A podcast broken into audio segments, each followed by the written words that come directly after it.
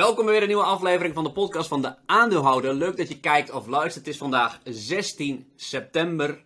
Ik zit zoals altijd samen met Nico nog eenmaal onze excuses voor het geluid van de vorige keer. Was erg pittig om dat te horen. We, gaan dat, we, ja, we hebben onze strotjes uh, gesmeerd zeg maar, om uh, vandaag extra zuiver te kunnen klinken. Zodat jullie oren optimaal uh, bediend worden. En we gaan het zoals altijd hebben over het nieuws van de afgelopen week. Blikken vooruit op het volgende nieuws van aankomende week. En de tip van de week op het einde door Nico. Vandaag gaan we het hebben over Evergrande in China, denk ik, Nico. Uranium is een mooi verhaal.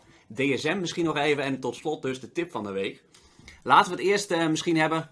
Ja, eerst even welkom, Nico, trouwens. Ja, goedemiddag. Goedemorgen. Het is, het is nog ochtend hier, uh, hier bij ons. En uh, nou, ik moest naar de tandarts vanochtend, die was ik vergeten. Dus ik was een beetje haastig allemaal vanochtend, maar uh, ik mag op, ja, vanmiddag opnieuw terugkomen. Dus we hebben nu rust en uh, kunnen in alle rust deze podcast gaan opnemen. En is jouw gebit dan uh, net zo sterk als de AX? Nee, dat is moeilijk denk ik. AX is echt ijzersterk, hè? dat is echt niet normaal. Uh, as we speak gaan we weer door de 800 geloof ik, tweede keer. Gisteren heel even. En, maar ja, ik heb al gezegd, het is gewoon de grote ASML-show. En uh, ASML is een bedrijf wat, uh, ja, het is natuurlijk best wel duur, maar ja, iedereen wil het hebben. Het is uniek, er is er maar één van. Um, ze hebben een paar hele goede jaren voor de boeg. Ik denk ook, geldt ook voor de andere chipfondsen, maar ASML is natuurlijk de koploper. Uh, de rest komt er achteraan. Bedrijven, chipmakers moeten eerst een machine van ASML hebben en dan daar achteraan bestellen ze de, de, de machines van, van, van uh, ASMI en van Bezi en van al die andere, al andere jongens. Maar ASML is echt dat is uniek. Ja, ja. En die koers heeft een groot effect op de AX. En bovendien is er binnen ASML natuurlijk ook een grote koper actief, namelijk ASML met een inkooppakket van 9 miljard. Dat zal ook wel meehelpen. Ja, ongelooflijk. Die, die kopen, ze kopen um, zo'n beetje 50.000 aandelen per dag.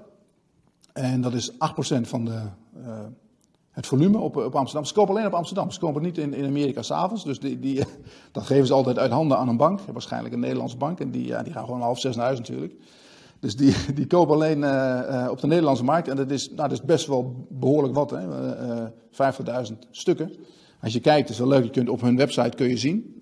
ze hebben dan een Excel-sheet hebben ze daarop staan. Daar staat precies wat ze doen. Ook elke trade. Dat zijn allemaal stukjes van 5 stuks, 10 stuks, 15.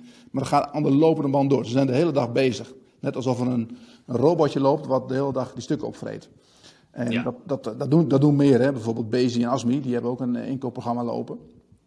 Dus uh, ja, dat helpt dan wel mee natuurlijk. Moet je afvragen. Ik weet niet wat, uh, hoe ze er zelf tegenaan kijken. Maar ik kan me zo voorstellen dat zij. Uh, er stond een jaar geleden stond er 200 euro. In de crisis. De crisis in de, in de corona, zeg maar. En nu staat 750. En ja, toen zijn ze even gestopt met kopen. En nu kopen ze weer volle bak. Je kan natuurlijk beter andersom doen. Ja, ja, ja. Ja, dat, zo is het bekende verhaal. Hè, dat die aandelen inkopen altijd op recordhoogtes zijn net voor een crisis, zoals in 2007. En dan ja. in de crisis gaan ze naar nul. Ja. Sommige bedrijven die kopen wel echt. Google was bijvoorbeeld extra agressief in die uh, coronacrisis om uh, in te kopen. Microsoft ook net even gisteren aangekondigd 60 miljard ja, aandelen inkooppakketje. Daarom, als je nou zegt, hè, kijk, die mensen zeggen wel van hoe kan die markt zo hoog staan? Er is zoveel geld van de centrale banken. Maar vergeet ook niet, die techbedrijven zelf, die hebben ook zoveel geld inmiddels. Die kunnen alles doen wat ze willen. En, en er komt, elke dag komt er nieuw geld binnen. En ze kunnen het gewoon niet kwijt. Dus er is gewoon echt te veel geld wat dat betreft. En het gaat niet om een paar miljoen, het gaat om miljarden, miljarden, miljarden.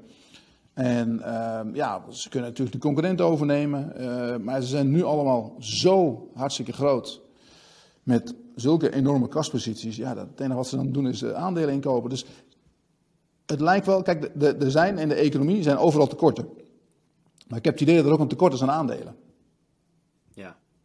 Er zijn zoveel nieuwe beleggers bijgekomen. Die willen allemaal aandelen hebben. Is ook jarenlang geroepen. Hè? Roepen, iedereen roept van ja, iedereen moet, uh, moet beleggen, want sparen lukt niet meer. Nou, nu gaat iedereen beleggen en dan, dan krijg je 800. Ja, ja. Ja, en ik verbaas me er altijd over. Ik, ik had daar laatst even wat research over gedaan. Ik dacht altijd dat het dividendbedrag wereldwijd hoger was dan de bedragen die naar aandelen inkopen gaan. Okay. Maar dat is, dus, dat is dus niet zo. Het bedrag naar aandelen inkoop gaat, neemt toe. En ja, dan zie je ook dus die vraag, die extra vraag waar jij het over hebt naar aandelen. Ja. Nou, je ziet ook wel dat, dat bedrijven kopen liever eigen aandelen in dan, dan, uh, dan dividend uitkeren. Heeft een paar effecten natuurlijk. Ten eerste van dividend uitkeren gaat je koers omlaag. Van aandelen gaat je koers omhoog inkopen. Maar het, het is ook vaak zo dat als zij, kijk, als ze uh, in één jaar een flink hoger dividend uitkeren. En het jaar erop gaat het weer ietsje minder, dan moeten ze het dividend weer verlagen. En daar hebben ze een hekel aan, omdat heel veel beleggers wennen aan een bepaald dividend. Die zijn gewend aan, we krijgen 3% dividend, we krijgen dit, we krijgen dat. En als het dan, dan heel erg op en neer gaat, uh, ja, dan heb je, uh, lopen ze het risico dat het jaar erop beleggers zeggen van, hé, hey, is een dividendverlaging, wat is er aan de hand? Terwijl met een eigen aandelen inkoop kan het bedrijf gewoon, als ze daarmee stoppen, zoals bijvoorbeeld ASML deed, anderhalf jaar geleden, ja, daar, daar krijg je geen aan naar. Ja. Dan kunnen ze ook, als ze het willen, hebben ze het zelf in eigen hand en daar wordt niet zo naar gekeken. Ja, die flexibiliteit voor een CEO is natuurlijk ook perfect. Dat je, je kan een aandeleninkoopprogramma in één keer stopzeggen als je bijvoorbeeld een ander bedrijf wil kopen. En bij dividend, dat geld is natuurlijk het bedrijf uit. Ja, het, het is ook natuurlijk gewoon altijd bekijken van wat het beste is op dat moment. Als jij zegt van nou, we willen nu gaan overnemen, ja, dan moet je geen eigen aandelen meer inkopen. Dan wil je eigenlijk de aandelen van iemand anders kopen. Maar als, jij, uh, als je klaar bent, zeg maar, je zegt van nou, we, we kunnen niet zoveel meer doen, er komt heel veel geld binnen. Nou, dan is dat een hele goede manier om toch de winst per aandeel te verhogen. Ja, ja. Ja, en wat mij betreft, een goed, een goed managementteam discrimineert wanneer je dividend gaat betalen en wanneer je aandelen gaat inkopen. Dat als de koers dus te laag is, dan alleen maar aandelen inkopen. En als de koers eigenlijk te hoog is, boven de intrinsieke waarde, dan dividend uitkeren. Je bent voor nou, discriminatie. Voor, wel, wel op het gebied van aandelen inkopen, zeker, zeker, zeker. Ja, nee, dat klopt. Flow Traders doet dat heel goed, hè? Die, die, um, ja. Die hebben toen ook eigen aandelen ingekocht. Toen de koers een beetje laag stond, rond de 22 euro of zo. En toen liep het omhoog. Ja, wat daar gaat het over. Maar toen rond de 35, dan gaat er ineens een dik dividend uit. Ja, ja. Dus uh, ja, dat, dat, dat, daar kunnen een, een, goede CEO, die kan daar een beetje mee spelen. Ja, ja. En uh, hangt af van de ja, financiële armslag die je zelf wil. En ik, ik verbaas me ook altijd dat als een bedrijf een dividendverhoging aankondigt, dat de koers dan best wel positief reageert. Dat dat veel meer ziet als een signaal, er komt meer geld op het bedrijf uit. En als hetzelfde bedrag in een aandeleninkoopprogramma wordt gestopt, dan reageert de koers daar vaak veel minder op. Want dat is natuurlijk een lange termijn perspectief. Maar zo'n aandeleninkoopprogramma, ja, dat gaat voor een groot deel wel bepalen hoe je rendement op de lange termijn is. Bijvoorbeeld Apple, elk jaar een paar miljard inkopen. Maar ondertussen hebben ze sinds 2013 wel 40% van hun eigen aandelen ingekocht. Ja. Dus je belang in dat bedrijf stijgt zo. Ja, eh, ik vind wel vaak als ze te veel eigen aandelen inkopen, dan kijk, het, het moet niet. Uh, ja, een mooi voorbeeld is voor farmers. Hè, die, die uh, een aantal jaren geleden uh, best agressief eigen aandelen ingekocht. Wat ze toen hebben onderschat eigenlijk is dat heel veel aandelen ook in vaste handen zitten. Uh, dus dan heb je het over de free float. Maar bij voor farmers bijvoorbeeld hebben heel veel van die boeren, die hebben ook die aandelen. En die verkopen die aandelen niet. Want als ze die verkopen, moeten ze belasting betalen. Dus houdt ze gewoon vast. Uh, nou, dan, dan, zijn er eigenlijk weinig aandelen beschikbaar. Dus dat betekent dat als zij uh, eh, 7 of 8 procent van de, de beschikbare aandelen gaan inkopen, ehm, dat een hele grote factor zijn op de beurs. Die, die hebben toen de koers gewoon opgejaagd naar 11, 12 euro. Ja. Terwijl de, de, de, prestaties onderliggend, die waren, nou, ging, toen ging het dan wel, maar nu, nu, nu uh, zie je dat ze ja, de laatste jaar best wel een zootje van maken. Dat het uh, onderliggend ja, niet zo goed ging. En nu zijn ze gestopt met die aandeleninkoopprogramma's. En dan zie je die koers meteen wegzakt. Ja. Moet je wel een beetje rekening mee houden. Maar goed, ik doe even het licht op hier. Hoppa. Ja, ja, je bedoelt, je wil die koers eigenlijk niet zoveel in beweging zetten. Want als je hem zelf in beweging zet, dan gaat hij omhoog. En moet je zelf ook tegen die hogere prijzen ook weer inkopen. Dus eigenlijk wil je... Kijk, Buffett kan volgens mij maximaal elk kwartaal iets van 8 miljard dollar inkopen. En meer niet, want er is gewoon niet voldoende liquiditeit in dat aandeel. Wat jij bij het farmers Dus als, jij, als jij zeg maar, op, op de beurs heel, uh, uh, elke dag aanwezig bent, je koopt elke dag aandelen in dan ja, leg je automatisch een bodempje onder de koers. Dat is ook een beetje de bedoeling, hè? want eigenlijk is een aandeleninkoopprogramma bedoeld om mensen die eruit willen, om die aandelen op te vangen. En, en dan, dan blijft de rest over voor de, de, de, de overige aandeelhouders. Dus die krijgen eigenlijk een groter deel van de onderneming, want de, ingekochte aandelen worden normaal gesproken vernietigd. Ja, ja. Dus je, ja, je, het is net als je, je met z'n allen op een bootje zit en degene die niet meer mee wil, die kan eruit. dan ga je verder. Dan heb je het bootje nog met zeven man in plaats van acht man. Mocht je nou meer willen weten over aandelen inkopen, mijn podcast uh, twee weken geleden, die gaat er helemaal over. Die legt het helemaal uit hoe dat werkt en ook hoe je als belegger daarvan kan profiteren. Beleggen met Roland Nijboer. Nico, ik wil het graag met jou hebben over Evergrande en in het verlengde daarvan China. Voor degenen die dat niet weten, want het beheerst nog niet echt de, de krantenkoppen. Het staat wel in de krant, maar een beetje aan de zijkant. Het beheerst wel een beetje Twitter. Dat de angst is dat de grote projectontwikkelaar Evergrande in China met, ik geloof, 300 miljard euro aan bezittingen uh, niet meer aan zijn schulden kan voldoen. Heeft ook, uh, is gestopt met rentebetalingen. Uh, de verhandelbaarheid van die obligaties, die schuld met ongeveer ter waarde van 250 miljard, is niet meer verhandelbaar. En het kan dus zijn dat het bedrijf failliet gaat. Ja, technisch is het misschien al failliet als je, als je niet meer aan kan voldoen. Alleen, dat zal misschien niet zo'n probleem zijn, want je kan die bezittingen verkopen en dan de schuld daarvoor aflossen. En dan blijft er misschien een restschuld over. En dan zijn natuurlijk de aandeelhouders van Evergrande uiteraard de klos met 100% verlies en ook de obligatiehouders. Maar wat misschien het grote gevaar is, Nico, waar financiële markten, vooral in China, een beetje bang voor zijn, is dat dit zo'n cascade-effect heeft. Een beetje, het wordt wel een beetje vergeleken met Lehman Brothers. Die hadden ook maar 500 miljard aan assets. Dat dat zo'n domino-effect wordt in die hele economie. Je ziet al die koersen van die andere projectontwikkelaars in China flink onderuit gaan. Hoe, uh, wat, wat moeten we met zo'n situatie, Nico? Is, is, dit, is, dit een, is dit een brandje die mogelijk... Uh, ik, ik, uh, het rare is, het speelt al een half jaar. Zo af en toe weet wat, je leest wat over in de, de, officiële financiële pers, zeg maar, maar niet heel veel. En nu, ik heb het toevallig afgelopen weekend, heb ik een stuk over gepubliceerd op de, in het magazine. Dat staat nu op de open site, kunnen mensen alles lezen. Uh, maar het begint nu wel, hè. je ziet nu dat dat aandeeltje gaat, nog, uh, gaat elke dag omlaag met een procent of 5, 6, 7, 8. Maar ja, dat maakt allemaal niet uit. Dat is in principe dat is een aflopende zaak. Dat, dat, daar blijft niks van over. Het gaat om de obligaties die eruit staan. En het gaat om heel veel uh, ja, Chinezen die, die ga je weg? Oh nee. het gaat om heel veel Chinezen die daarin geïnvesteerd hebben. Wat ze, wat ze gedaan hebben. Het is echt een hele, goeie, hele grote projectontwikkelaars. Ze hebben rond de 1300 projecten uitstaan in uh, China. En dat zijn niet, niet van die huisjes of zo, weet je wel. Het zijn echt hele grote complexe, van die torens, weet ik veel allemaal. Ja. Um, en er zit inderdaad 300 miljard schuld in. Nou, ze kunnen waarschijnlijk niks meer aflossen. Ze zijn nu alles aan het verkopen. Ze hebben ook een bedrijf in Apeldoorn trouwens. Hè? Uh, ze hebben, uh, daar kwam ik toevallig achter van de week. Er is een, een, ze hebben dus twee jaar geleden, toen ging het, al, ging het niet zo goed meer, hebben ze in heel veel andere dingen geïnvesteerd. Onder andere in elektrische auto's. Ze hebben een bedrijfje gekocht in China dat elektrische auto's maakt. Nou, dat gaat ook al helemaal omlaag nu natuurlijk, want daar willen ze vanaf. Ja. En zo hebben ze over de hele wereld hebben ze allerlei, allerlei bedrijven gekocht die, die daarmee te maken hebben. Waaronder, eentje in Apeldoorn. Maar goed, dat wordt natuurlijk allemaal straks verkocht. Uh, alles gaat in de rams. En uh, moeilijkheid is inderdaad die obligaties, maar ook er schijnen zo'n 80.000 Chinezen zijn die hebben geïnvesteerd in dat bedrijf. En je kon daar dus ook een, een, soort investering doen. Kreeg een hoge rente over. Soms zelfs 10, 15 procent geloof ik. En met, met dat geld, dat, dat, dat gebruikten zij om te investeren. Dus om uh, ja, nieuwe projecten op te zetten. Dat werd dan verhuurd en van die inkomsten werden dan weer die investeerders betaald. Maar er gaan er nu ook allerlei verhalen rond. Dat met die die projecten die ze hebben opgezet, dat die helemaal niet liepen. Dat daar dingen gewoon, uh, bepaalde dingen gewoon leeg staan. Uh, van die vakantiecomplexen. En dat, dat alleen maar de, de, de, de, investeerders betaald werden met geld. Wat van, van nieuwe investeerders kwam. Een soort Ponzi-scheme. Nou, ja. kijk, je, je krijgt daar lang niet alles van mee. Toevallig vandaag heeft de, de baas van dat bedrijf, die heeft zelf 70% van de aandelen. hoe heet die nou? Hui? Hui, zoiets? Hui.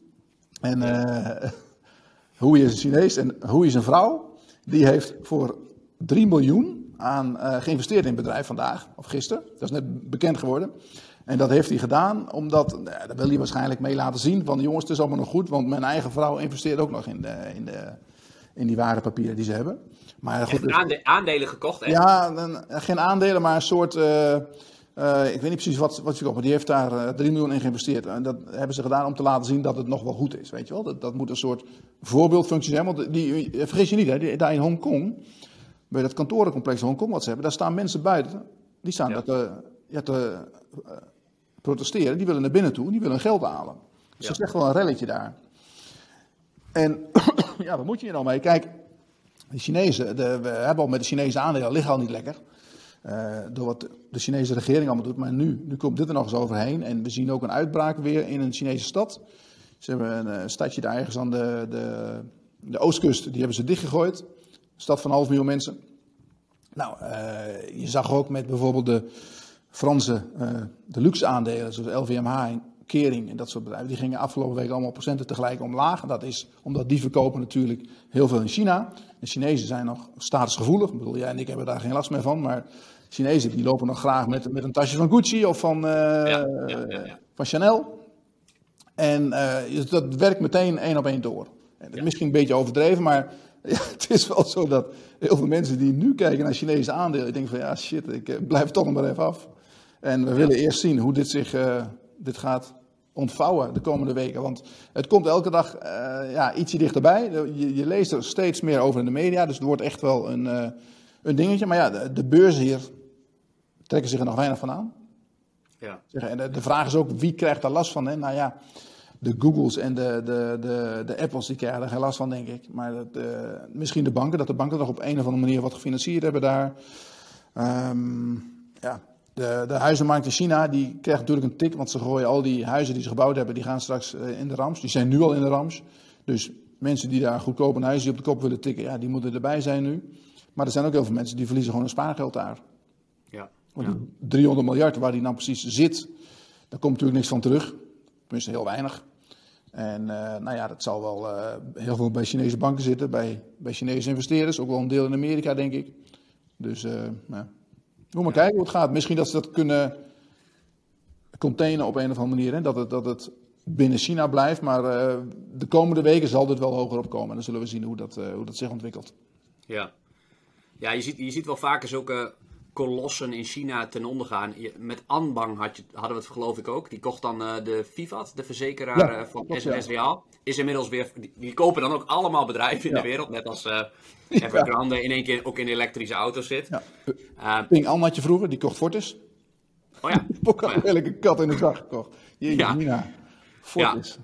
Ja. Kan je dat nou kopen? Ja, ja, dat was, uh, hoe, hoe, kan je dat als, als zeg maar buitenstaander, als je het totaal niet begrijpt, dan, dan uh, echt kopen? Dat, uh, dat, dat fascineert me. Ja, de Chinezen die willen wel, kijk, die kopen gewoon. Ik denk dat ze kijken naar het Westen en denken ze van, ze kopen een bedrijf met een bepaalde expertise die zij nog niet hebben.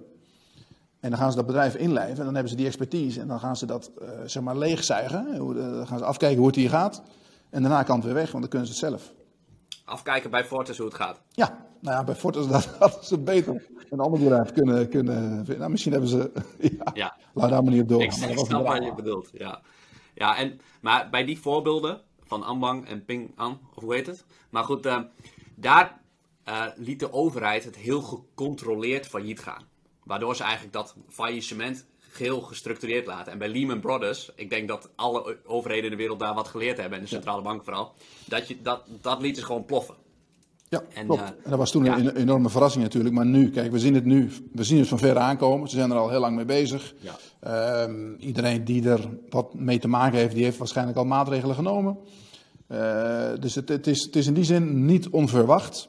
En als het niet onverwacht is, dan, dan krijg je denk ik nooit echt een enorme, enorme uh, downtick op de beurs. En het is ook zo dat, kijk, heel veel mensen zitten te wachten op een correctie. En die hopen eigenlijk dat dit de aanleiding wordt voor de correctie. Maar we hebben het er al nu zo lang over dat uh, ik denk niet dat dat, dat dat gaat gebeuren. De beurs ligt ijzersterk.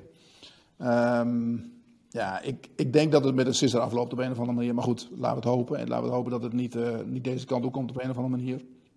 Ja. Maar het is, en... het is, het is wederom een black box hè, met China. Ja, ja je, je, je, kunt, je kunt er niks mee. Je, je, je weet het niet wat er gaat komen. En ook de overheid alle sectoren worden nu echt aangepakt. De, gisteren had je ook de casino's en uh, de, de dranken, de drankenfabrikanten. Alle, Alles wat uh, krijgt, een, uh, krijgt een haircut, zeg maar.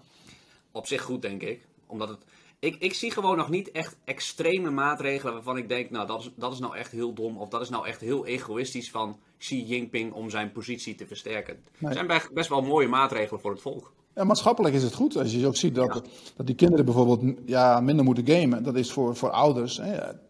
Bij ons thuis was het, ik zeg, uh, drie uur per week. Dan begonnen ze hard te lachen.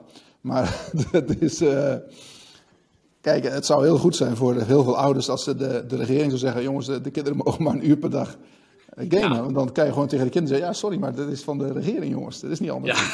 Ja. ja. Nu moet je een stopwatch naast hebben staan. En dan, uh, of wat ik wel eens, wel eens deed vroeger, dat zaten ze bij mij boven te gamen. En dan uh, zei ik van jongens eten. En dan kwamen ze maar niet, dan haal ik gewoon een stekker eruit van de wifi. Oh ja. En dan opeens hoor je gerommel en gestommel boven en, en geschreeuw. Dus ja, eten jongens, kom op. Maar uh, ja, dat, is, ja. dat is ook een andere manier van doen bij de Chinezen. Die, als die een maatregel bedenken, dan... Kijk, het is wel... Als je ziet hoe dat hier gaat met die maatregel nu van de horeca en die, die coronapas. Nou, wordt zo'n maatregel wordt, ingevoerd. En een week later zegt iedereen eigenlijk al van... Nou, ik hou me er in ieder geval niet aan. Ja. Dus en dan wil ik niet zeggen dat ze moeten doen. Ik vind het ook een belachelijke maatregel voor de horeca. Maar Ehm, ja, bij ons gaat het wat anders dan in China. Ja, ja en daarom, kijk, wie de eerste zelfrijdende auto gaat krijgen op level 5 niveau, dus volledig zelfrijdend. Ik, ik dacht eerst altijd dat dat wordt of Tesla of uh, Google met Waymo of misschien GM met Cruise. Maar ehm, nu denk ik misschien ook wel eens, het, is, het wordt misschien China. Want, ja, Baidu dacht ik, die zijn bezig met een, met een auto, die hebben er nu eentje. Ja, Baidu is eigenlijk, uh, veel mensen kennen dat nog als soort van Google zoekmachine van China, maar eigenlijk is het gewoon een artificial intelligence en die zoekmachine is in die zin bijzaak inmiddels en dan de zelfrijdende auto. En in China kan de overheid in één keer natuurlijk zeggen, jullie moeten allemaal zo'n zelfrijdende auto gaan kopen. Alle auto's die we nu in ons land rijden, gaan we exporteren, gaan we verkopen en dat in één keer implementeren, waardoor je in één keer dat, die, die veiligheid krijgt in dat land. en in de westerse wereld is, is, dat, is dat niet te doen. Is dat niet te doen, omdat je dan zoveel maatschappelijke, morele bezwaren krijgt, waardoor misschien China op dat gebied wel de winnaar gaat zijn. Het wordt ook in fases ingevoerd, denk ik. Kijk, die, ik las toevallig een stuk, want ik, ik zei, uh, Baidu is daarmee bezig. En die, uh, ik word gebeld door iemand, ga weg. Ik, uh, ja, Baidu is daarmee bezig. Maar die hebben dus, wat ik dus niet in de gaten had. Ik denk, ja, een zelfrijdende auto, die gaat, hè, je gaat erin zitten met een app en zeggen, ik moet daar naartoe. Maar die zelfrijdende auto van uh, uh, Baidu, die werkt als een soort bushalte. Dus je moet op een bepaald punt instappen. Bijvoorbeeld bij, ja, bij een busstation. Dus ik maar zeggen, ze maken een soort busstation. Daar stap je in die auto en die rijdt dan naar een ander busstation. Dus je komt niet precies op de plaats van bestemming, maar wel ongeveer. En die route, die hebben ze uitgetekend. Dus daar, daar, kan, daar, kan, eigenlijk, daar kan niet zoveel misgaan. Dus je hoeft niet op een... als je ziet waar ik woon, als je daar met een zelfrijdende auto komt... Nou, die, die knalt overal tegenaan waarschijnlijk. Maar de, de, uh, als, je, als je een vaste route hebt, dan is er niet zoveel aan de hand. Het is net als wat, wat ze nu al doen met die bussen. Op, uh, ik weet niet of dat op Schiphol al gebeurt, maar bepaalde luchthavens. Dan heb je gewoon, als je uit een vliegtuig stapt, dan stap je in een bus. En die bus rijdt gewoon een stukje verderop en daar kan je uitstappen. Nou, daar is ook geen chauffeur nodig. Dat gaat ook allemaal. Dus die dingen kunnen ze nu al doen. Maar in het echte verkeer, dan uh, ja, als ze gewoon zelf een route uittekenen die, die, uh, die beheerst is, gecontroleerd is en waar ze, waar ze camera's hebben hangen, waar alles gecontroleerd is, zeg maar. Dan kan dat op die manier al. Ja, ja. En Israël zijn ze er ook mee bezig. Mobileye, wat gekocht is door Intel. Uh, ik heb toevallig een abonnement op een Israëlische krant, Haaretz. Ik snap niet, heb ik ooit, moest ik een artikel hebben en uh, dat wilde ik lezen. En toen, ja, dan moest ik een abonnement nemen. Ik zag laatst dat er weer 12 euro was afgeschreven. Dus dan moet ik even achteraan. Maar goed, de, de, dat nieuws lees ik nu. En uh, die zijn ook al bezig met iets. Die zijn ook, ook best ver.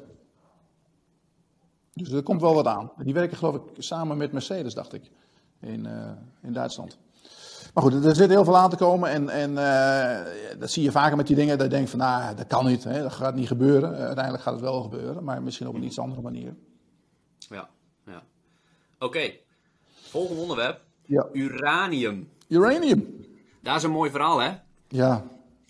Dat uh, Sprott Asset Management, die heeft een fonds opgericht om de uraniummarkt te corneren. En dus corner, de Engelsen hebben daar veel mooiere begrippen voor dan Nederlanders. Eigenlijk de hele markt naar je toe zetten. Want uh, in veel grondstoffenmarkten is het aanbod best wel een beetje constant. Dat kan niet op korte termijn omhoog of omlaag. Zo, zeker op de uraniummarkt. En de vraag naar uranium is heel inelastisch, heel constant. Al die kerncentrales die moeten dat kopen. De prijs maakt in die zin niet zoveel uit. En als er dan één grote koper is, ja, dan stijgt die, ja, dan stijgt die prijs zo. En ze worden ook nog eens aangemoedigd volgens mij door uh, het Reddit-forum Wall Street Bets, die daar ook uh, massaal op ingaan. Waardoor die uh, uraniumprijs in één keer een, op een negenjaars hoogtepunt staat. Ik, ik, ik vind dat altijd wel ik, ik vind het wel fantastisch. Sprott heeft er vast goed over nagedacht. Maar jij kent ook vast het verhaal uh, uit de 1980. Dat uh, de gebroeders Hunt, ik moest de namen even opzoeken, verloren 1 miljard. Omdat ze hadden geprobeerd de zilvermarkt te corneren. Net een paar maanden geleden of zo heeft Reddit dat ook geprobeerd, de zilvermarkt. Maar die kwamen erachter dat die markt toch wel iets te groot was qua volume. Nou, de uraniummarkt is geloof ik maar 23 miljard groot wereldwijd. Dus dat valt misschien wel mee. Daar kun je, daar kun je wel wat in sturen. Het is ook nog uh, geprobeerd, uh, geloof ik, uh, in 2010 door Ward in de chocolademarkt om dat te corneren. Al die commodities. Bijna elke keer liep het heel slecht af. Ja. Heel slecht af. Ja, wij kunnen het ook doen met bijvoorbeeld werelddagen of zo. Dat zou gewoon kunnen. Alleen je Ja. moet voldoende mensen achter je hebben of voldoende geld. En dat is niet. eh, ja, het is, on- het is ongelooflijk. Maar eh, ik heb. Er komen allerlei dingen dan weer bij elkaar. Hè? Want wat, wat nu bijvoorbeeld ook een fenomeen is van de laatste tijd, is dat, dat bedrijven aandelen uitgeven. Door gewoon at the market, dus gewoon in de markt, aandelen te verkopen. Dat, dat- dat, gebeurt eigenlijk nooit. Aandelen uitgeven, je altijd onderhands.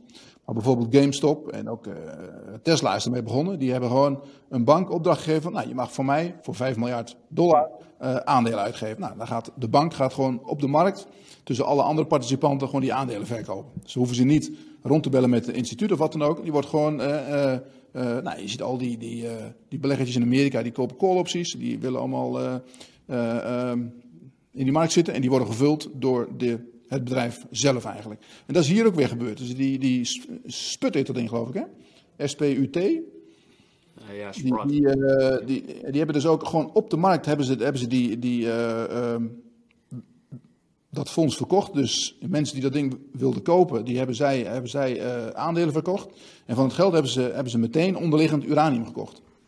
Ja. Omdat er natuurlijk uranium in zit ook. Dus die, ja, dat, zo versterkt het zichzelf. Ja. En ze hebben, ze hebben nu geloof ik al 14% van eh, de wereldwijde consumptie in bezit in een jaar. Ja. Maar er zit natuurlijk wel een i- idee achter, hè? want kijk, sinds dat eh, IPCC-rapport uit is, dat, eh, ik heb er wel wat over gelezen, Eh, volgende week zijn verkiezingen in Duitsland. En Duitsland is gestopt met de kernenergie. Die zijn, die zijn bijna klaar, ze hebben er nog drie hebben ze nog lopen, maar die gaan ook uit volgend jaar. En heeft uh, het, Moetie Merkel gezegd van we stoppen met de kernenergie sinds uh, die ramp in, in, Japan in 2011. Nou, het wordt heel interessant wat er nu gaat gebeuren. Er komen verkiezingen. Duitsland maakt de ruk naar links. Waarschijnlijk, die, die SPD'er die gaat winnen, Olaf Scholz, van uh, oud-burgemeester van Hamburg. En nou, ze willen nu natuurlijk, die, die, die, die uitstoot moet omlaag richting 2050. Maar eigenlijk, als je dat echt wil doen, als je echt wil dat we dan op, op nul zitten, dan heb je kernenergie nodig. Alleen dat is in, in, in hele, heel, een heleboel landen is dat een beetje de olifant in de kamer, zeg maar. Want, want uh, ja, ze zijn natuurlijk allemaal bang voor uh, een ramp, voor de gevolgen. En uh, er zijn ook andere landen, bijvoorbeeld Frankrijk, die, die, ja, die gelooft er wel in. Die hebben wel veel kerncentrales. Die hebben ook de, de, ja, het bedrijf, heet het, Aviva geloof ik, of Aveva. dat is een Frans bedrijf die bouwt ze. Ja. En ja, die willen wel kernenergie. Er was zelfs een discussie op Europees niveau of kernenergie wordt, wordt geschaard onder de groene uh, uh, ja, energie. En, Ja. en de Fransen vinden van wel, dat het wel moet, maar de Duitsers willen dat niet. En het, het is er nog niet doorgekomen. Europa durft ze daar ja, niet over uit te spreken. Maar als, als dit, want dit is denk ik ook een beetje de achterliggende de gedachte van die, van die jongens van Sprot.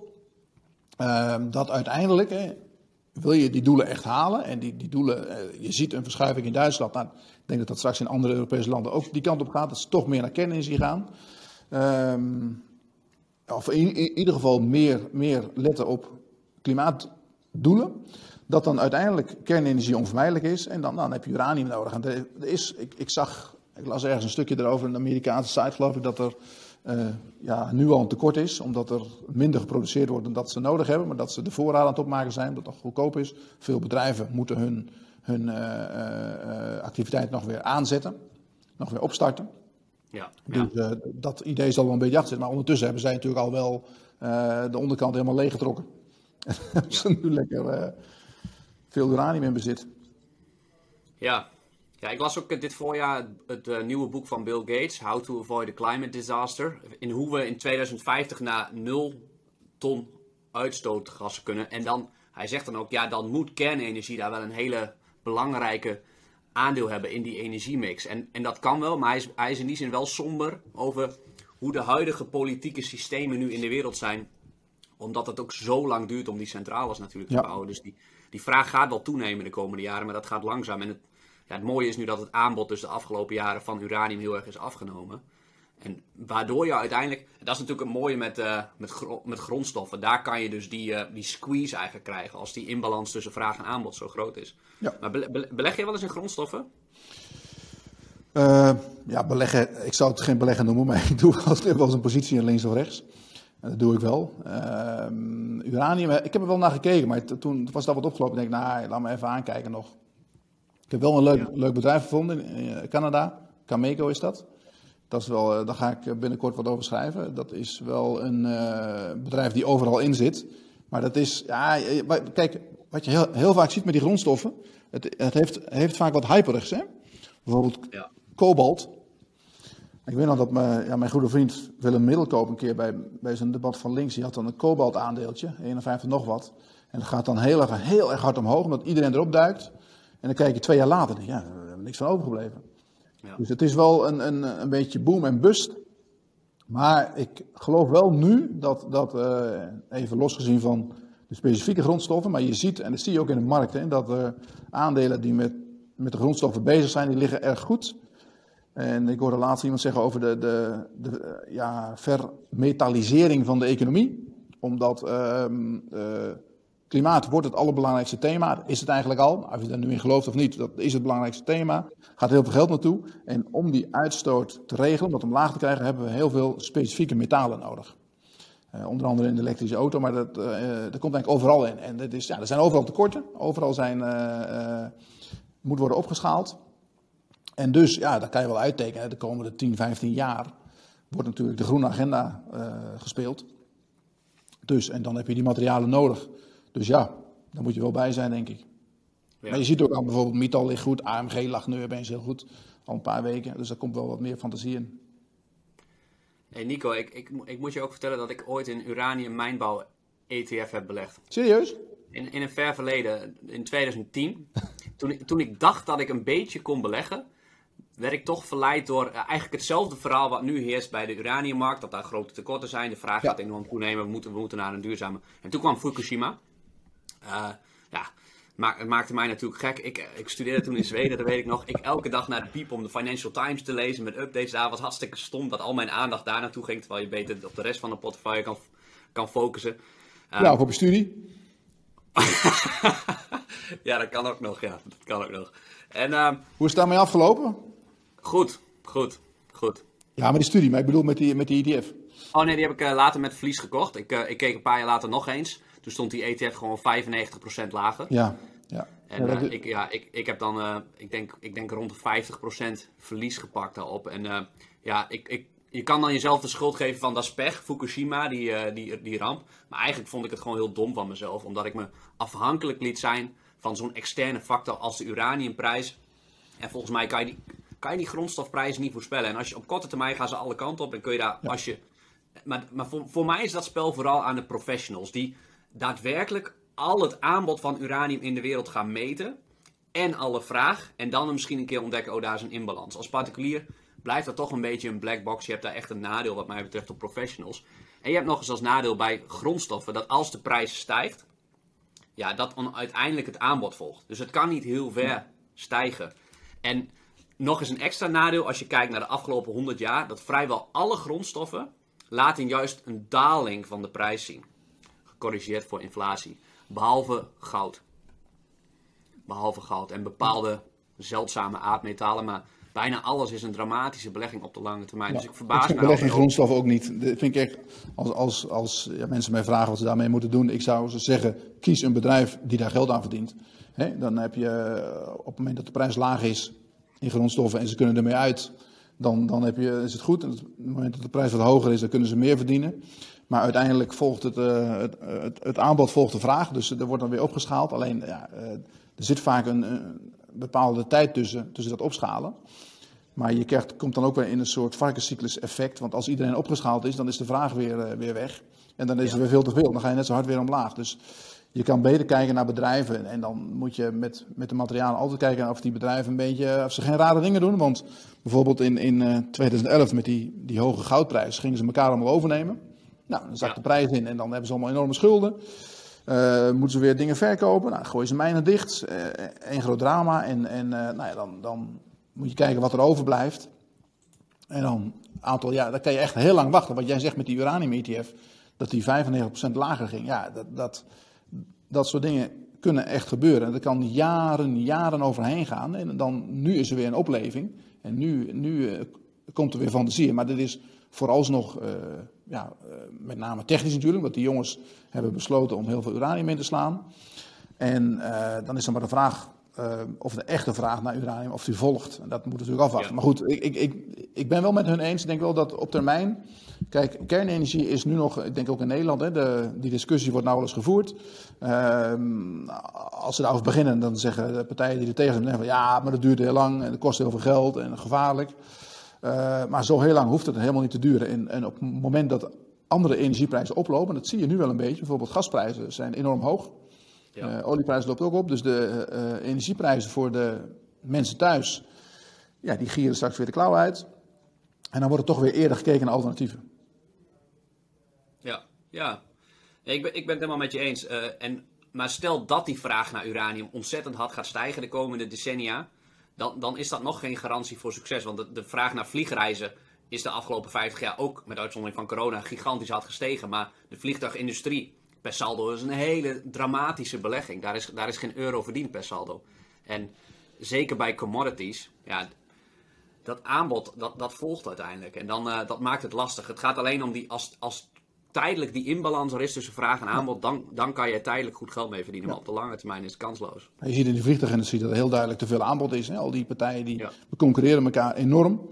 Je zag al toen, met, dat was in 2001 volgens mij, dat toen, toen toen stonden heel veel vliegtuigmaatschappijen die stonden er slecht voor. Enorme concurrentie. Uh, er kwam heel weinig geld binnen en dan komt, uh, toen kwam 9-11 eroverheen. Nou, toen was, was het gebeurd eigenlijk. Gelijk een paar uh, ja, failliet en, en in hele grote moeilijkheden. En dat, dat, die markt was al ongezond. En ja, die, voor mij is die nog steeds ongezond. Want we gaan nu echt wel een stukje minder vliegen, denk ik. Als ik hoor van mensen, met name in het zakelijke segment wordt er echt minder gevlogen. Dat mensen dat, dat, dat, hele op afstand vergaderen, dat gaat echt een deel van de vliegreizen innemen. Dus, uh, ja, dat, dat, dat, hoop ik ook als mens. Ja. En je gaat zelf nog wel vliegen, neem ik aan. Ik ga. Ik hoorde dat je in Portugal wil, maar dan ga je niet op. Ja, ja. Huh? hypocriet hè. ja. je moet ook een beetje leven, Rowan. Kijk, ja, het, is, het, moet, het moet allemaal in balans zijn. Chinezen ja. willen ook allemaal vliegen straks. Die zijn met 1,4 miljard, die willen ook vliegen. Ja. Die leggen nog zoveel vliegvelden aan, dus wat dat betreft, uh, ja, dat groeit allemaal wel een beetje door. Ja, klopt. Het, Niet te somber. Het is vooral ook een taak aan overheden om dat iets meer te ontmoedigen. Bijvoorbeeld dat er geen BTW op vliegtickets zit, is natuurlijk absurd. Ja, dat, dat vind ik ook. Dat, dat moet ik, je kan, ik was laatst was ik in, uh, in Marbella geweest. toen moest ik ja, terug naar Nederland. Toen vloog ik via Brussel. En dat kostte mij tickets van, van, van Marbella naar, uh, naar Brussel. Kostte mij uh, 18 euro. Dan moest ik nog met de trein van Brussel naar Amsterdam. Dat kost me, kost me bijna 50 euro. Dat slaat natuurlijk nergens op. Nee. Dat was met Ryanair. Ja, en hoe komen ja. die nou uit hun geld? Die gaan aan boord, verkopen ze, ver, verkopen ze loterijtickets. Dan kan je van die krasloten, die kan je kopen. Dan had natuurlijk niks gewonnen. Dus kost nog meer geld ook. ja, dus jij koopt die dingen? Ja, ik was een leuke stewardess. Ik denk, ik neem er twee af. En dan ging het maar het allemaal niet op. Ja, ja. Ryanair had trouwens nog wel mogelijk last van sterke concurrentie. Want Wizz Air, de Oost-Europese concurrent met een lagere kostenbasis, die wilde EasyJet oh ja. uh, nog even wegsnoepen hè, voor ja. een habbekrats. En dan, uh, dan krijg je de, een grote concurrent van Ryanair. Want voor de, voor de rest is Ryanair natuurlijk gewoon heer en meester in het Europese luchtruim. Ja, doen het heel erg goed. De vraag is of het wel zo veilig is. Hè? Ik, heb, ik had ooit een, uh, een piloot in mijn elftal, tenminste van, van mijn zoontje. En die, die zei van, uh, ik vlieg, vlieg, niet met Ryanair, want die hebben heel andere vormen van, van veiligheid. Heel andere normen, laat ik zo zeggen. Die zijn wel, wel ze, ze voldoen wel aan de normen, maar ze nemen het iets minder nauw dan bijvoorbeeld de KLM. Maar goed, die, ze denken die kisten wel... precies af op de druppel, zeg maar. Nou ja, ze proberen natuurlijk heel veel kosten te besparen. En je hebt, je hebt daar in, uh, in de vliegtuigwereld bepaalde regels. Hè, dat als er ook maar iets mankeert, dan mag je bijvoorbeeld niet, niet doorvliegen. Terwijl een, een piloot weet van, nou ja, ik kan met dit wel... Uh, als je bijvoorbeeld een basje eruit hebt, kan je misschien wel doorvliegen. Maar dan zeggen de regels, stoppen. Uh, aircraft on ground heet dat, AOG, dat weet ik nog uit mijn tijd van Fokker. En dan moet je stoppen en dan moet, er meteen, uh, ja, moet het gerepareerd worden. Dat kost natuurlijk een hoop geld. Moeten mensen omboeken, moet allemaal in hotels, enzovoort, enzovoort. En dat, ja, als je dat niet doet en je denkt, nou, we vliegen gewoon door. Want het kan wel. dan, dan eh, scheelt dat wel een hoop geld. En dat is natuurlijk die luchtvaartmaatschappijen, met name Ryanair en Easy, die moeten het hebben van, van eh, hoge aantallen en eh, lage kosten. De kosten onder controle houden. Dan kan je eh, geld verdienen. Ja. Dus, eh, Ja. maar goed, ik hoop niet dat ik nu een advocaat voor Ryanair achter me aan krijg. Ja, ja. Ik, ik, ik zie het ook anders. Ik denk dat het, dat het de veiligste maatschappij is en dat ze op kosten alles doen, maar op veiligheid eh 100, voor 100% gaan. Want ze weten ook wel dat als er één vliegtuig neerstort vanwege een domme veiligheidsfout, dat die 140 miljoen passagiers per jaar voor corona die daarmee toch vliegen. Eh, terwijl heel veel mensen zeggen: ik vlieg nooit met mijn Ryanair, slechte service, misschien niet veilig. Ja, mensen, mensen kijken gewoon naar, wat, die kijken gewoon naar wat kost een ticket. En ze gaan ervan uit dat de autoriteiten in de gaten houden dat die, eh die vliegmaatschappijen allemaal veilig zijn. Dus eh, dat, daar gaan mensen gewoon van uit. Ja, dat hebben die autoriteiten goed gedaan met de Boeing 737 MAX natuurlijk. Dat kwam iets te laat, maar het wordt nu in ieder geval... Als ik in een vliegtuig wereldwijd zou willen stappen, is het de Boeing 737 MAX. Want die is nou zo goed gecontroleerd. Dat moet wel haast wel het veiligste vliegtuig ter wereld zijn. Ja. Eh, Nico, we gaan naar DSM. Heel kort, jouw reactie en dan gelijk de tip van de week. DSM, ja, DSM. Kijk, eh, eh, DSM is een beetje een raar bedrijf. Hè? Die, die hebben twee CEO's. Ik vind het altijd een raar, eh, raar iets. Want er kan volgens mij maar één iemand de baas zijn. En die, dat hebben ze daar afgelopen, afgelopen maanden kwamen ze in het nieuws omdat ze met een hoofdkantoor omhoog zaten. Terwijl het hoofdkantoor staat nu in Geleen, geloof ik. En dat moest dan naar, naar Maastricht. Toen kregen ze subsidie van de, de gemeente Maastricht voor 5 miljoen. En toen eh, begon iedereen daarover te mekkeren natuurlijk, want ja, dat geld was eigenlijk bedoeld voor iets anders. Toen zeiden ze van, ah, als we het geld niet krijgen, dan gaan we naar Amsterdam. Dan gaan we daar een hoofdkantoor op zetten. Maar goed, ik denk, ja, DSM man, dat is een bedrijf met een omzet van, wat hebben ze, ja, 6, 7 miljard. Die gaat toch niet voor 5 miljoen laten afhangen of zij een hoofdkantoor in Maastricht neerzetten van Amsterdam. Kom op. Een geneuzel. Maar goed, nu hebben ze beslist dat ze, de, dat, dit zat er al heel lang aan te komen, dat eh, ja, het bedrijf bestaat eigenlijk uit twee delen. Nutrition is, is zeg maar de, de overgrote tak. En dan hebben ze nog een, st- een stukje materialen, materials in het Engels. En daar hadden ze al wat van verkocht en daar wordt nu de rest ook van verkocht. Ik weet niet of ze te koop zit of dat, dat het met een beursgang gaat. Ik hoop eigenlijk met een beursgang, dat zou ik wel leuk vinden. Ja, Ehm, mij was de de- voorkeur eh, verkopen, maar eh, ja, ja. ja, dus we kijken even wat erop afkomt natuurlijk. Er komen ongetwijfeld een hoop private equity op af en misschien wat strategische kopers die denken van nou, dat past mooi bij ons. En, eh, en anders eh, eh, een beursgang zou, ook- zou ook goed kunnen hoor. Dat ze, gewoon, ze kunnen zelfs die aandelen daarvoor gewoon uitdelen aan de bestaande DSM-aandeelhouders. Dat, kan- dat kan ook nog. Ja. Maar ze willen ja, met dat geld natuurlijk herinvesteren in het, in het, het andere deel van het bedrijf. En ik moet zeggen, DSM doet het wel heel erg goed.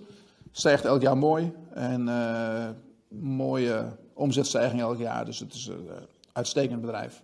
ja, ja. Ik heb een neef die werkt daar. Die zit vrij hoog. Ik weet niet precies waar die zit, maar die zat in Indonesië altijd daar. Zou ik eens een keer vragen. Oké, ja. Voor rem en voorkennis DSM. Nee, super degelijk bedrijf en meer focus is altijd goed. Ja, Tip, eh, tip van de week. ja we, hebben, we hebben altijd tips natuurlijk, maar eh, we moeten wel een beetje voorzichtig zijn. Ik vind de beurs hoog staan. Eh, ja, waarderingen zijn erg, erg hoog, maar er zijn ook wel best wel wat aandelen, Roland, die, die, die laten ze gewoon links liggen. Die laten ze gewoon aan de kant van de, van het ravijn staan, zeg maar. Die zijn af, maar dit, is, eh, we hebben gekeken naar Vopak. Ehm aandeel ligt slecht op de beurs. Kan ik wel wat, wat, wat redenen voor verzinnen. Het is, ehm, de vraag naar opslag van olie en chemicaliën is op dit moment wat minder, omdat er, er zijn geen, geen overschotten meer. Alles wordt gebruikt, dus de, de, tekorten overal aan eh, eh, olie, maar ook aan, eh, aan chemicaliën, die zorgen ervoor dat de opslagtanks worden leeggetrokken. Die moeten wel worden aangevuld natuurlijk, maar dat, dat, daar zit wat tijd tussen. Dus de, de bezetting is op dit moment minder dan, dan anderhalf jaar geleden. Moet, moet, je, moet je voorstellen, vorig jaar in de crisis ging het aandeel eerst ook omlaag, ging daarna hard omhoog. Omdat we toen met die olieprijs zaten. hè. Die, olieprijs ging omlaag, waardoor er een enorme vraag was naar opslag van olie. Olietankers die, die lagen allemaal vol en ook de opslagtanks van Vopak zaten toen vol. Alhoewel, toen waren ze net weer aan, aan het opschonen, dus ze hadden een aantal tanks die konden ze niet gebruiken. Ging die koers naar, eh, naar, naar bijna 55 en nu staat er 35. Dat is de andere kant van de medaille. Nou, het management heeft gezegd dat ze de best willen doen om wat meer, eh, wat meer duidelijkheid te geven over de outlook, maar dat, daar zijn ze ook een beetje wazig over. Dus ja, mensen laten het aandeel gewoon links liggen, terwijl het eigenlijk een heel mooi bedrijf is met een lange termijnvisie, die ook goed is denk ik. Ze zijn op tijd olie-exposure afgebouwd. Eh, ja, meer naar chemicaliën, ook wat meer uit Europa, meer naar Azië en Amerika. Dat doen ze allemaal wel goed. En we hebben natuurlijk Hal nog op de achtergrond. Dus het, te denken ja. wat Hal gaat doen met die 6 miljard. Dus ik denk dat Vopak op dit moment best een heel aardig bedrijf is om voor een langere termijn. Het zal niet meteen omhoog gaan, maar je ziet wel dat die, die tekorten die worden aangezuiverd allemaal. Dus ik neem aan dat de vraag naar opslag de komende jaren wel omhoog zal gaan. En dat dit wel een mooi bedrijf is om ja, mensen een degelijke effectenportefeuille willen, is dit best een bedrijf wat op deze prijs in kan. Ja. ja, misschien wel het defensiefste aandeel van Damrak? Ja, denk het wel. Het is natuurlijk wel, kijk, alles wat met olie te maken heeft, wordt nu uh, wordt een beetje vies naar gekeken. Zij zitten nog voor 30% in olie, maar ik, ja, olie is nog niet over, hè? dus dat gaat nog wel een beetje door. Uh, je ziet de olieprijs ook wel oplopen en de gasprijs. Dus het is, de grondstoffen die hebben we gewoon nodig om. Uh, de, uh, de vraag naar energie is enorm is enorm. Die loopt alleen maar op, want iedereen, rijdt, iedereen heeft overal energie voor nodig. We rijden ook allemaal weer op van die scootertjes. Ja, dat moet wel opgeladen worden. Dus het gaat allemaal, de mens gaat steeds, mens wordt steeds luier. En je hebt steeds meer energie nodig voor allerlei dingen die, die je wilt laten doen. Dus, uh, ja. Nou goed. Dus Polpak is een, denk ik een heel leuk bedrijfje om rond de 35 euro wat mee te doen. Oké, okay, oké. Okay. Nou, staat, uh, staat en dan gewoon tien jaar vasthouden. Tien jaar vasthouden, dat klinkt goed. Dat klinkt goed. Dat is een beetje om jou enthousiast te maken. Ja. de afgelopen tien jaar was dan bij Volpak, uh, had je niet zo lekker geboerd. Nou ja, je hebt wel die dividend gehad natuurlijk allemaal. En, uh, ja. Maar goed, dat, dat, is ook een van de redenen dat dit soort bedrijven zijn op dit moment minder sexy. Hè? We hebben liever, ja, al het geld gaat nu naar de chip aandelen. Maar ook daar komt weer een andere tijd straks. Ja. Dus we gaan het zien. Ja, ja voor mij zit er, dan, uh, zit er dan gewoon wat. Ik denk dat het een prima aandeel is. Je kan er eigenlijk bijna geen geld op verliezen op de lange termijn. Maar voor mij zit er wat te weinig groei in. En uh, als, ik, als ik er even gebruik mag van maken, ja. Nico, mijn, uh, mijn nieuwe masterclass Snelle Groeiers op maandag 27 september om 8 uur. Hij is ook terug te kijken, mocht je er niet bij willen zijn. Ehm, waarin ja, ik voornamelijk beleg, bedrijven die snel groeien. We hebben het hier natuurlijk vaak over Nederlandse banken en Shell. Voor mij kan je daar niet op lange termijn meerdere malen over de kop. En uh, ik, ik, focus me vooral in die zin op, op snelle groei. Dat, dat kunnen Nederlandse bedrijven zijn. We bespreken bijvoorbeeld CM.com en Just Eat Takeaway, maar ook bedrijven als Shopify en uh, Wix. En van allerlei bedrijven uit mijn portfolio. En uh, ja, als je het leuk vindt om erbij te zijn, hoe je dat goed analyseert, hoe herken je, hoe onderscheid je de floppers van de toppers, dan kan je een ticket kopen op roanijbo.nl slash snelle groeiers. Oké, gaan we doen, zijn we bij. Dat is maandag leuk. over een week, hè? Klopt. Prima. Ja, 27 september. 27 september, 8 uur sharp. Is goed. En uh, dan dank ik uh, jullie allemaal. En Nico, ik dank jou voor het uh, kijken of luisteren. En tot de volgende week. Tot de volgende week. Dan kom je hier langs, hè? Ik ben er weer, ja. Als je ook weer bier meeneemt, dan... is goed. Neem je ook weer biertjes ah. mee? Want ze zijn al op. Zijn ze al op? Ja. Die is onze wijsheid. ja, die was goed. Ja. Die was goed. Die zijn lekker. Oké, okay, komt goed. Oké, okay. tot de volgende week. Tot volgende week.